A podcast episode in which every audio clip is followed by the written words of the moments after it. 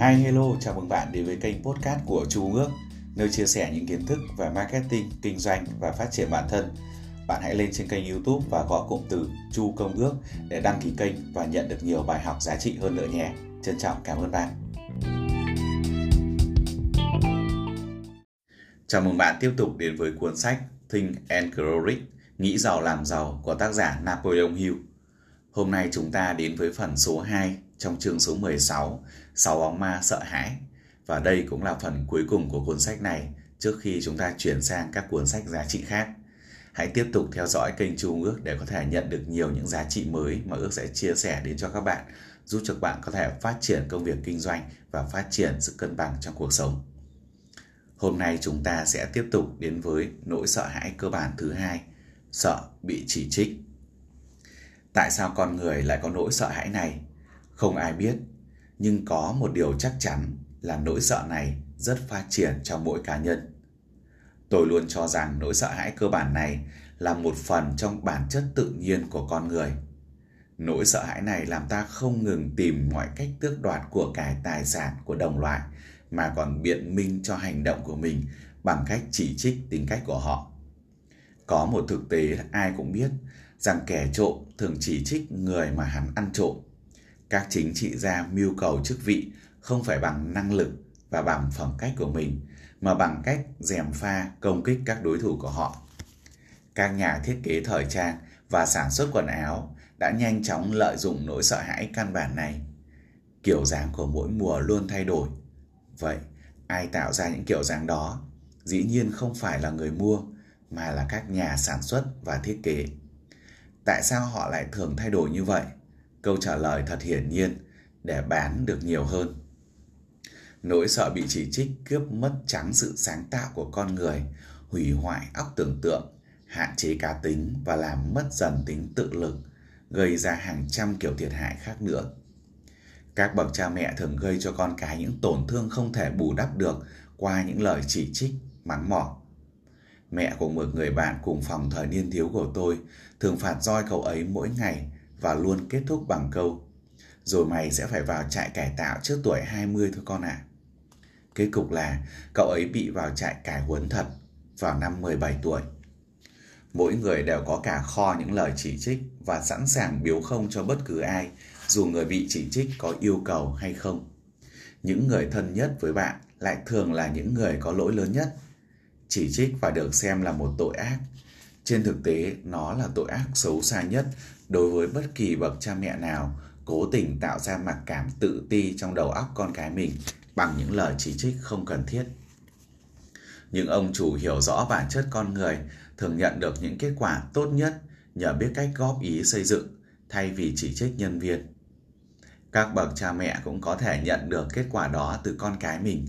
Hãy nhớ, chỉ trích gieo nỗi sợ hãi hay oán hận vào trái tim con người mà không mang lại thiện cảm hay tình yêu thương.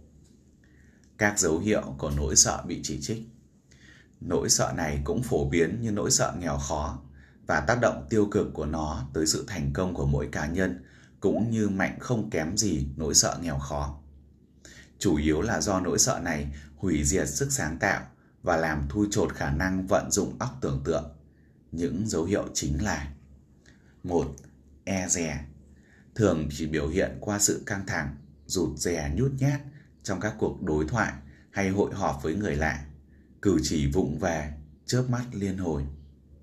2. Thiếu tự tin, lạc giọng, căng thẳng trước sự hiện diện của người khác, bộ dạng khúm núm, trí nhớ kém. 3.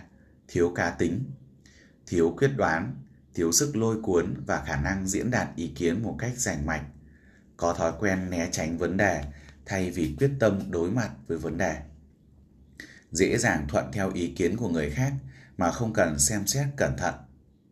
Mặc cảm tự ti, có thói quen tự chấp thuận và tự bằng lòng như một phương cách để che giấu cảm giác tự ti. Thích dùng những từ ngữ đao to, búa lớn để gây ấn tượng với người khác và thường không hiểu được ý nghĩa thật sự của từ mình nói. Hay bắt chước cách ăn mặc, lời ăn tiếng nói và phong cách của người khác. Thích khoe khoang những thành tích tự tưởng tượng ra thích tỏ ra rằng mình hơn người để che giấu mặc cảm tự ti. Thích chơi ngông, có thói quen cố tỏ ra bằng chị, bằng em, tiêu xài quá khả năng thu nhập. Thiếu sáng kiến, thường thất bại trong việc nắm bắt các cơ hội để tự thăng tiến, sợ thể hiện chính kiến và thiếu tự tin vào lập trường của mình. Hay có những câu trả lời thoái thác trước những câu hỏi của cấp trên, luôn do dự trong cử chỉ và lời nói, thậm chí gian dối trong cả ngôn từ cũng như hành vi. Không có tham vọng, tinh thần và thể xác bạc nhược, không dám tự khẳng định mình, chậm trễ trong việc đưa ra các quyết định, dễ bị tác động, có thói quen chấp nhận thất bại mà không phản kháng, thường rút lui khi vấp phải sự chỉ trích. Có thói quen nói xấu sau lưng, su nịnh trước mặt người khác, nghi ngờ người khác mà không có lý do, thiếu tế nhị trong lời nói và hành động, không có thành ý chấp nhận những lời phê bình về lỗi lầm do mình gây ra. Nỗi sợ hãi cơ bản thứ ba, sợ đau ốm. Nỗi sợ ái này có nguyên nhân cả về thể chất lẫn mặt xã hội của nó. Nó liên hệ mật thiết với nỗi sợ tuổi già và cái chết. Chúng ta sợ đau yếu bởi những hình ảnh khủng khiếp in đậm trong trí óc của chúng ta về những gì xảy ra khi thần chết đột ngột gõ cửa. Chúng ta còn sợ vì những khoản chi phí khổng lồ từ các hóa đơn tiền thuốc. Một thầy thuốc ước tính rằng 75% số người đi khám chuyên khoa mắc chứng nghi bệnh, tức là họ chỉ tưởng tượng rằng mình có bệnh, chứ thực ra thì không làm sao cả. Điều này chứng tỏ một cách thuyết phục rằng nỗi sợ bệnh tật, ngay cả khi không có mảy may một triệu chứng nào, cũng làm phát sinh những triệu chứng sợ hãi một cách rất tự nhiên. Tâm trí con người quả thật mạnh mẽ ghê gớm. Nó có thể vừa xây dựng lại vừa hủy diệt. Qua một loạt các thí nghiệm được tiến hành vài năm trước đây, các nhân viên của tôi chứng minh được rằng con người có thể bị bệnh thật vì những lời chuẩn đoán giả tạo. Chúng tôi cho ba người quen tiếp xúc với các bệnh nhân mắc chứng nghi bệnh. Họ được dặn dò từ trước và hãy hỏi vài câu đại khái như Ông bà có bệnh gì à? Hay ông bà trông có vẻ ốm nặng đấy? Người hỏi đầu tiên thường chỉ khiến người kia cười và trả lời một cách vô tư. Ồ, không có gì, tôi không sao cả. Người thứ hai đặt câu hỏi thường nhận được câu trả lời là Tôi cũng không biết nữa, nhưng tôi cảm nhận không được khỏe cho lắm. Còn người thứ ba, khi chưa hỏi dứt câu đã nhận được sự thừa nhận lập tức rằng ông bà ta thực sự thấy không được khỏe trong người. Có những chứng cứ hùng hồn chứng minh rằng bệnh tật đôi khi bắt nguồn từ những suy nghĩ tiêu cực. Những suy nghĩ đó thẩm thấu dần vào tâm trí của bạn qua ý kiến của người khác hoặc do bản thân tự tạo ra. Các bác sĩ thường chuyển bệnh nhân của họ vào những môi trường mới bởi vì sự thay đổi thái độ tinh thần là cần thiết. Mầm mống của nỗi sợ hãi bệnh tật luôn tồn tại trong tâm trí mỗi chúng ta. Lo lắng, sợ hãi, mất tinh thần và thất vọng có thể là nguyên nhân làm cho những hạt giống đó nảy mầm và phát triển. Các dấu hiệu của nỗi sợ bị đau ốm các triệu chứng của nỗi sợ hãi phổ biến này bao gồm một Tự kỷ ám thị Có thói quen sử dụng phép tự kỷ ám thị một cách tiêu cực bằng cách tìm kiếm và chờ đợi triệu chứng của đủ các loại bệnh. Thích tưởng tượng ra rằng mình mắc phải những căn bệnh và luôn nói về như thể mình đang bị bệnh thật. Có thói quen thử những trò quái đản hay lý thuyết kỳ cục mà người khác gợi ý được cho là có tác dụng chữa bệnh hay tán chuyện với người khác về các cuộc giải phẫu, các vụ tai nạn hay các loại bệnh tật khác. Thích thực hành ăn kiêng, tập thể dục, tự làm giảm cân mà không hề tham vấn ý kiến của bác sĩ chuyên môn. Thích tự chữa trị tại nhà, dùng các loại thuốc độc quyền và đôi khi cả những loại thuốc lang băm. Chứng nghi bệnh Thuật ngữ chuyên môn chỉ chứng tưởng tượng rằng mình có bệnh thói quen hay nói về bệnh tật và luôn dồn hết tâm trí vào bệnh tật đến nỗi luôn trong trạng thái đang đón chờ bệnh đến không thuốc gì có thể chữa được bệnh này nó phát sinh từ lối suy nghĩ tiêu cực và chỉ có những ý nghĩ tích cực mới có thể chữa lành người ta cho rằng nghi bệnh gây ra tổn hại cho sức khỏe như một canh bệnh nan y thật sự. Thể dục Sợ đau ốm thường gây trở ngại cho việc tập thể dục đúng cách và hậu quả là làm tăng cân. Tính nhạy cảm Sợ đau ốm làm con người giảm sức đề kháng đối với bệnh tật và tạo điều kiện thuận lợi cho bệnh tật xâm nhập cơ thể và dễ dàng hơn. Nỗi sợ bệnh tật liên hệ mật thiết với nỗi sợ nghèo đói, đặc biệt trong trường hợp của những người mắc chứng nghi bệnh. Họ luôn lo lắng về các hóa đơn viện phí, tiền thuốc men phải trả. Tuyếp người này thường dành nhiều thời gian để chờ đón bệnh tật, luôn nói về cái chết và dành dụm tiền bạc để lo chuyện hậu sự cho mình. Tự nuông chiều bản thân Có thói quen dùng căn bệnh tưởng của mình để tìm sự thương cảm nơi người khác. Họ thường viện cớ đau ốm để biện minh cho sự lười biếng, thiếu tham vọng của mình. Con người thường hay dùng mẹo này để trốn tránh công việc. Sống bê tha Có thói quen mượn rượu và ma túy để làm giảm các cơn đau và thay vì tìm cách loại bỏ nguyên nhân gây ra nó. Thói quen đọc các sách về bệnh tật và lo lắng thái quá về khả năng bị bệnh tật đáng quỵ. Nỗi sợ hãi cơ bản thứ tư, sợ bị mất đi tình yêu thương. Ghen tuông và một số dạng khác của chứng loạn thần kinh phát sinh từ nỗi sợ bị mất đi tình yêu thương của người khác. Đây là nỗi sợ hãi đau đớn nhất trong 6 nỗi sợ hãi cơ bản. Có lẽ nó có sức tàn phá ghê gớm nhất đối với cơ thể và tinh thần con người so với những nỗi sợ khác.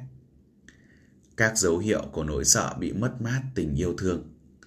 Các dấu hiệu rõ rệt có thể nhận thấy là một Ghen tuông Có thói quen nghi ngờ vô cớ bạn bè và người mình yêu thương hay bóc tội vợ hoặc chồng không trung thủy mà không có chứng cứ xác đáng. Nói chung, họ nghi ngờ mọi người và không tin tưởng tuyệt đối ai cả. Tìm lỗi nơi người khác Có thói quen tìm kiếm lỗi lầm của bạn bè, người thân và các đối tác, cả người yêu của mình khi thoáng qua bị khiêu khích. Chẳng cần một nguyên cớ nào cả. Máu đỏ đen Có thói quen cờ bạc, ăn cắp, lừa đảo Bằng không thì cũng tận dụng trò này may rủi để kiếm tiền chu cấp cho người yêu vì tin rằng tiền bạc có thể mua được tình yêu. Có thói quen chi tiêu quá khả năng thu nhập, mắc như chúa trộm, thích gây ra ấn tượng với tình nhân bằng quả kép, thường bị chứng mất ngủ, thần kinh căng thẳng, thiếu kiên trì, ý chí yếu ớt, thiếu khả năng tự kiềm chế, thiếu tự lực hay cáo kỉnh. Nỗi sợ hãi cơ bản thứ năm, sợ tuổi già. Nỗi sợ này chủ yếu xuất phát từ hai nguồn một là, mọi người thường nghĩ đến tuổi già đôi đôi với nghèo khó. Hai là, sự lo lắng và những gì chờ đợi họ ở thế giới bên kia. Nguyên nhân phổ biến nhất của nỗi sợ tuổi già có liên quan đến khả năng bị nghèo đói. Họ nghèo không phải là một từ dễ nghe. Nó làm người ta dùng mình khi đối mặt với ý nghĩ rằng họ sẽ sống trong những ngày cuối đời trong cảnh túng quẫn và phải dựa vào nguồn tiền từ thiện. Khả năng bị đau ốm cũng dễ xảy ra hơn khi con người già đi và chính nó cũng góp phần gây nên nỗi sợ hãi về tuổi già. Nguy cơ suy giảm tình dục theo tuổi tác cũng gây ra nỗi sợ tuổi già vì không ai muốn mình sẽ mất đi ham muốn tình dục cả. Một nguyên nhân khác góp phần làm tăng thêm nỗi sợ tuổi già là khả năng bị mất đi tự do, độc lập vì tuổi già thường đi kèm với sự lệ thuộc về mặt thể xác và tài chính.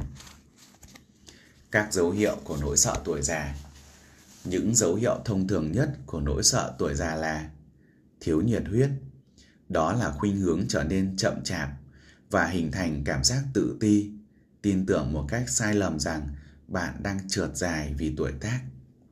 Thói quen giết chết mọi sự sáng tạo, trí tưởng tượng và tính tự lực vì sai lầm nghĩ rằng mình đã quá già để duy trì những phẩm chất đó. Tự biện hộ Có thói quen tự biện hộ một cách đầy nuối tiếc rằng mình già rồi. Đơn giản bởi vì bạn đang bước qua tuổi 4 hoặc 50, thay vì lật ngược lại quy luật tuổi tác và vui mừng vì đã đạt đến độ tuổi của khôn ngoan và hiểu biết toàn diện. ăn mặc và hành động không phù hợp, cố gắng tỏ ra trẻ trung hơn nhiều so với tuổi của mình bằng cách luôn cố bắt chước theo mốt và phong cách của tuổi trẻ. Nỗi sợ hãi cơ bản thứ sáu, sợ cái chết. Với rất nhiều người, đây là nỗi sợ hãi ác nghiệt nhất trong tất cả các nỗi sợ hãi cơ bản. Nguyên do thật sự rõ ràng. Những đau đớn khủng khiếp của nỗi sợ hãi gắn liền với ý nghĩ về cái chết. Trong đa số các trường hợp có thể xuất phát từ tâm lý cuồng tín tôn giáo. Những người được coi là thiếu văn minh lại ít sợ chết hơn so với những người được xem là văn minh. Hàng trăm triệu năm qua, con người vẫn không ngừng hỏi những câu hỏi vẫn chưa có lời đáp. Tôi đến từ đâu? Và tôi sẽ đi về đâu? Trong các thời kỳ u mê tăm tối của quá khứ, không ít những kẻ khôn ranh và gian trá đã không chậm trễ đưa ra các câu trả lời cho các câu hỏi trên nhưng với một cái giá. Hãy bước vào lều của ta, tin vào giáo lý của ta, chấp nhận những tín điều của ta. Ta đảm bảo anh sẽ được một chỗ trên thiên đường sau khi chết.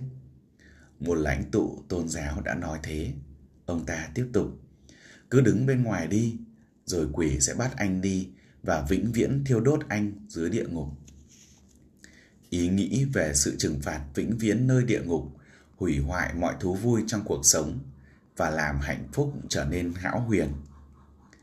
Mặc dù không có gì chứng minh các lãnh tụ tôn giáo có khả năng dẫn ai đó lên thiên đàng hay là xuống địa ngục, nhưng cái khả năng bị đẩy xuống địa ngục dường như vẫn khủng khiếp tới mức chỉ thoáng nghĩ về nó thôi cũng đủ khiến cho người ta có những liên tưởng như thể điều khủng khiếp đó đang diễn ra thật. Cảm giác tâm lý đó làm tê liệt lý trí và tạo ra nỗi sợ hãi về cái chết. Ngày nay, nỗi sợ chết không phổ biến như trong thời kỳ xã hội không có các trường cao đẳng và đại học. Các nhà khoa học đã soi dọi ánh sáng chân lý lên khắp thế giới và chân lý nhanh chóng giải thoát con người khỏi nỗi sợ cái chết. Những người trẻ tuổi được học tập trong các trường cao đẳng và đại học không còn cảm thấy kinh sợ khi nhìn thấy lửa và lưu huỳnh. Nhờ sự tiến bộ của khoa học, những nỗi sợ hãi từng ám ảnh tâm trí con người trong thời kỳ mông muội đã bị xua tan. Toàn bộ thế giới này được tạo thành bởi bốn yếu tố: thời gian, không gian, năng lượng và vật chất. Vật lý cơ bản cho chúng ta biết rằng cả vật chất lẫn năng lượng, hai yếu tố duy nhất con người có thể biết, đều không thể được tạo ra hay bị hủy diệt. Chúng có thể được chuyển hóa từ dạng này sang dạng khác nhưng không mất đi. Cuộc sống là năng lượng.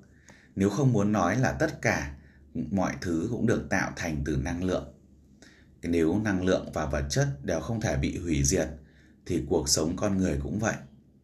Cuộc sống một dạng khác của năng lượng có thể được chuyển hóa hoặc thay đổi qua nhiều quy trình khác nhau nhưng không thể bị hủy hoại. Vì thế, chết cũng là một sự chuyển hóa. Và nếu cái chết không phải là một sự thay đổi hay chuyển hóa thuần túy thì không có gì xảy ra sau cái chết ngoài việc đó là một giấc ngủ bình yên và bất tận. Một giấc ngủ chẳng có gì đáng sợ cả. Nếu như bạn có thể chấp nhận logic này, bạn đã vĩnh viễn xóa bỏ nỗi sợ hãi về cái chết trong tâm trí của mình.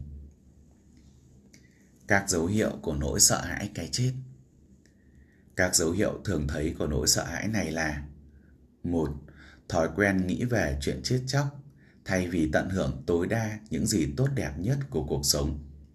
Lý do nói chung là do sống không mục đích, không có nghề nghiệp phù hợp. Nỗi sợ này thường bắt gặp ở những người có tuổi, nhưng thỉnh thoảng những người trẻ tuổi cũng là nạn nhân của nó. Phương thuốc hiệu nghiệm nhất chữa nỗi sợ này là khát vọng cháy bỏng vươn tới thành công – cộng thêm với sự giúp đỡ hữu ích của những người xung quanh. Những người bận rộn hiếm khi có thời gian để nghĩ về cái chết, bởi họ luôn thấy cuộc sống quá đáng sống và thú vị. Đôi khi nỗi sợ cái chết liên hệ mật thiết với nỗi sợ nghèo đói, bởi cái chết của một người có thể làm cho những người thân thiết còn lại rơi vào cảnh cơ hàn. Trong các trường hợp khác, nỗi sợ cái chết thường xuất phát từ bệnh tật và sự suy giảm sức đề kháng của cơ thể. Nguyên nhân phổ biến nhất của nỗi sợ cái chết là sức khỏe kém, nghèo đói, không có nghề nghiệp phù hợp, thất tình, bệnh tâm thần và cuồng tín trong tôn giáo. Thảm họa của sự lo lắng và suy nghĩ tiêu cực. Lo lắng là một trạng thái tinh thần có cơ sở từ nỗi sợ hãi. Nó tiến triển chậm nhưng âm ỉ, nó xảo quyệt và tinh vi. Nó từng bước tự giấu mình cho tới khi làm tê liệt khả năng suy luận, hủy hoại sự tự tin và óc sáng tạo của bạn. Lo lắng là một hình thức của nỗi sợ hãi được duy trì liên tục gây ra bởi sự thiếu kết đoán. Do đó, nó là một trạng thái tinh thần có thể kiểm soát được. Trí não trong trạng thái bất ổn không có khả năng hoạt động tốt. Thiếu quyết đoán tạo ra trạng thái bất ổn đó. Hầu hết mọi người đều thiếu sức mạnh ý chí, có thể quyết định ngay lập tức cũng như sẵn sàng bảo vệ quyết định của mình sau đó. Chúng ta không lo lắng về hoàn cảnh một khi đã được quyết định và có phương án hành động dứt khoát. Có lần tôi phỏng vấn một tử tù sắp lên ghế điện 2 giờ sau đó. Ông ta là người điềm tĩnh nhất trong số 8 tử tội cùng xả lim với mình. Sự bình tĩnh của ông ta thúc giục tôi đặt câu hỏi rằng ông ta cảm thấy thế nào khi sắp bước sang thế giới bên kia chỉ trong chốc lát nữa thôi. Với nụ cười đầy tự tin, ông ta nói Tôi cảm thấy rất tốt đẹp. Hãy nghĩ xem, anh bạn, các rắc rối của tôi sẽ sớm qua đi. Tôi chẳng có gì trên đời này ngoài toàn những chuyện rắc rối. Việc tìm kiếm miếng cơm manh áo thật quá gian nan. Chẳng bao lâu nữa, tôi sẽ không còn cần những thứ ấy. Tôi cảm thấy thoải mái hơn bao giờ hết, khi biết mình chắc chắn phải chết. Tôi đã chuẩn bị tâm trạng sẵn sàng chấp nhận số phận của mình một cách thanh thản nhất. Ông ta vừa nói vừa ăn ngấu nghiến bữa ăn tối cuối cùng, cũng tương đương với khẩu phần cho ba người. Ông ta ăn từng miếng ngon lành như thể chẳng có tai họa nào sắp xảy đến. Đức tính kiên quyết đã khiến người đàn ông này cam chịu số phận của mình. Quyết đoán cũng có thể ngăn cản mọi sự chấp nhận cũng như hoàn cảnh không mong muốn. Sau nỗi sợ hãi cơ bản này, tạo ra trạng thái lo lắng thông qua sự thiếu quyết đoán. Hãy tự làm dịu đi mãi mãi nỗi sợ cái chết bằng cách quyết định chấp nhận cái chết như một biến cố không ai tránh được. Hãy loại bỏ nỗi sợ tuổi già bằng cách chấp nhận nó không phải như một điều bất lợi mà như một niềm hạnh phúc lớn lao vì tuổi già mang đến sự khôn ngoan, tự chủ và uyên thâm mà những người trẻ tuổi không thể có được. Hãy làm chủ nỗi sợ bị biến mất tình yêu thương bằng quyết định sống thăng bằng. Hãy chọn đứng chặn đứng nỗi sợ bị chỉ trích bằng cách không lo lắng về những gì người khác hay nghĩ về mình. Hãy vượt qua nỗi sợ bệnh tật bằng cách quyết định quên đi mọi dấu hiệu của đau ốm. Hãy xua tan nỗi sợ nghèo đói bằng sự bằng lòng với bất cứ món của cải nào bạn có thể tích lũy được mà không phải lo lắng gì.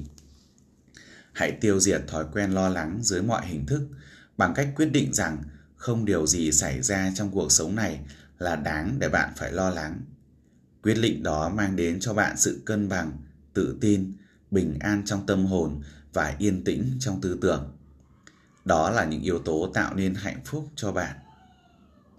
Nếu tâm trí bạn đầy rẫy những nỗi sợ hãi, bạn không chỉ phải phá hủy các cơ hội đưa ra những quyết định khôn ngoan của cá nhân mình mà còn lan truyền các xung động hủy diệt ấy đến những người mà bạn tiếp xúc, hủy hoại cả cơ hội của họ. Ngay cả một con chó hay một con ngựa cũng không nhận ra, cũng nhận ra khi nào người chủ của chúng mất đi dũng khí. Chó và ngựa bắt được những rung động sợ hãi do người chủ của chúng phát ra và chúng cũng hành xử y như vậy. Các xung động của sự sợ hãi truyền từ người này sang người khác cũng nhanh và chắc chắn như âm thanh của giọng nói con người truyền từ đài phát thanh tới một chiếc radio.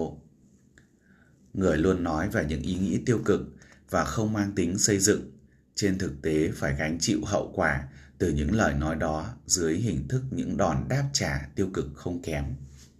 Thậm chí, những xung lực tư tưởng không mang tính xây dựng chỉ riêng điều đó thôi chứ chưa cần tác động của lời nói cũng đủ tạo ra những hệ quả xấu theo nhiều cách khác nhau.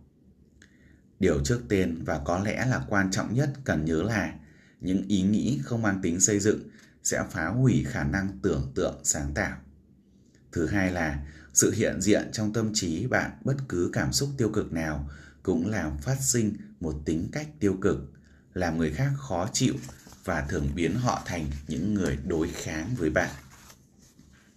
Hậu quả thứ ba là những suy nghĩ tiêu cực không chỉ ảnh hưởng tới người khác mà còn khắc sâu vào tiềm thức của người suy nghĩ và dần dà trở thành một phần trong tính cách của anh ta.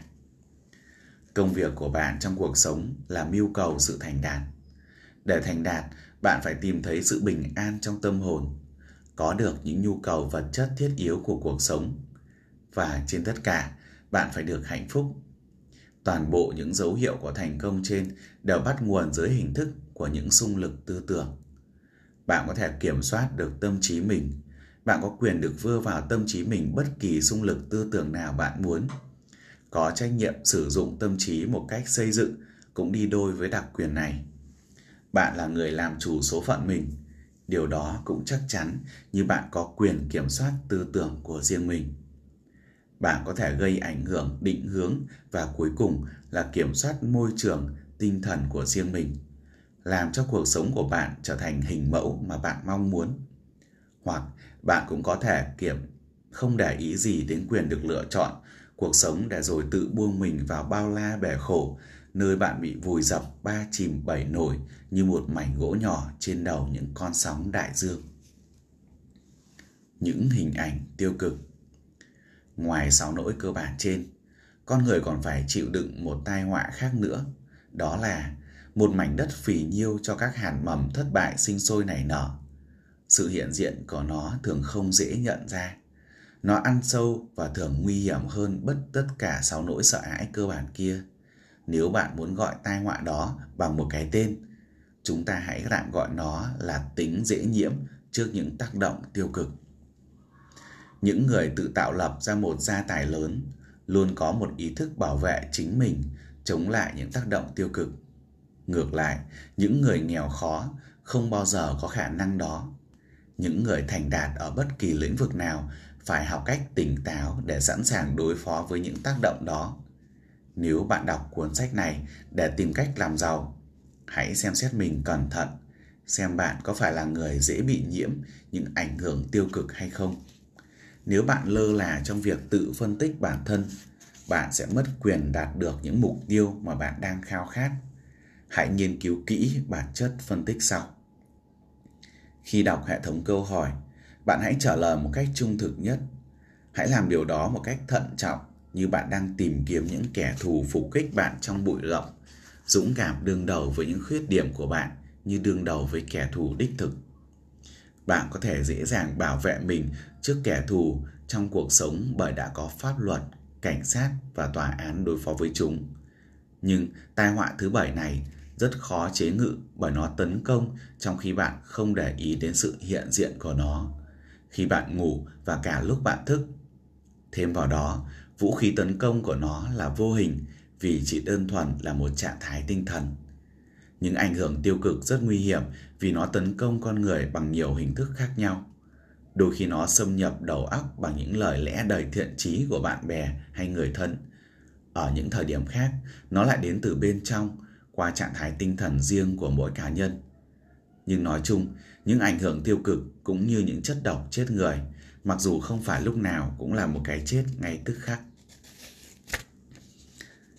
Như vậy chúng ta đã kết thúc cuốn sách Nghĩ giàu làm giàu của tác giả Napoleon Hill. Hẹn gặp lại trong những cuốn sách tiếp theo mà Trung ước sẽ hỗ trợ để chia sẻ đến cho các bạn. Xin chào và hẹn gặp lại.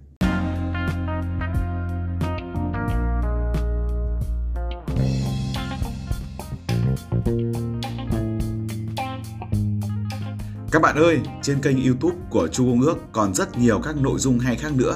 Bạn hãy bấm vào đăng ký kênh, sau đó nhận những thông tin quà tặng được đính kèm ở phần mô tả nhé.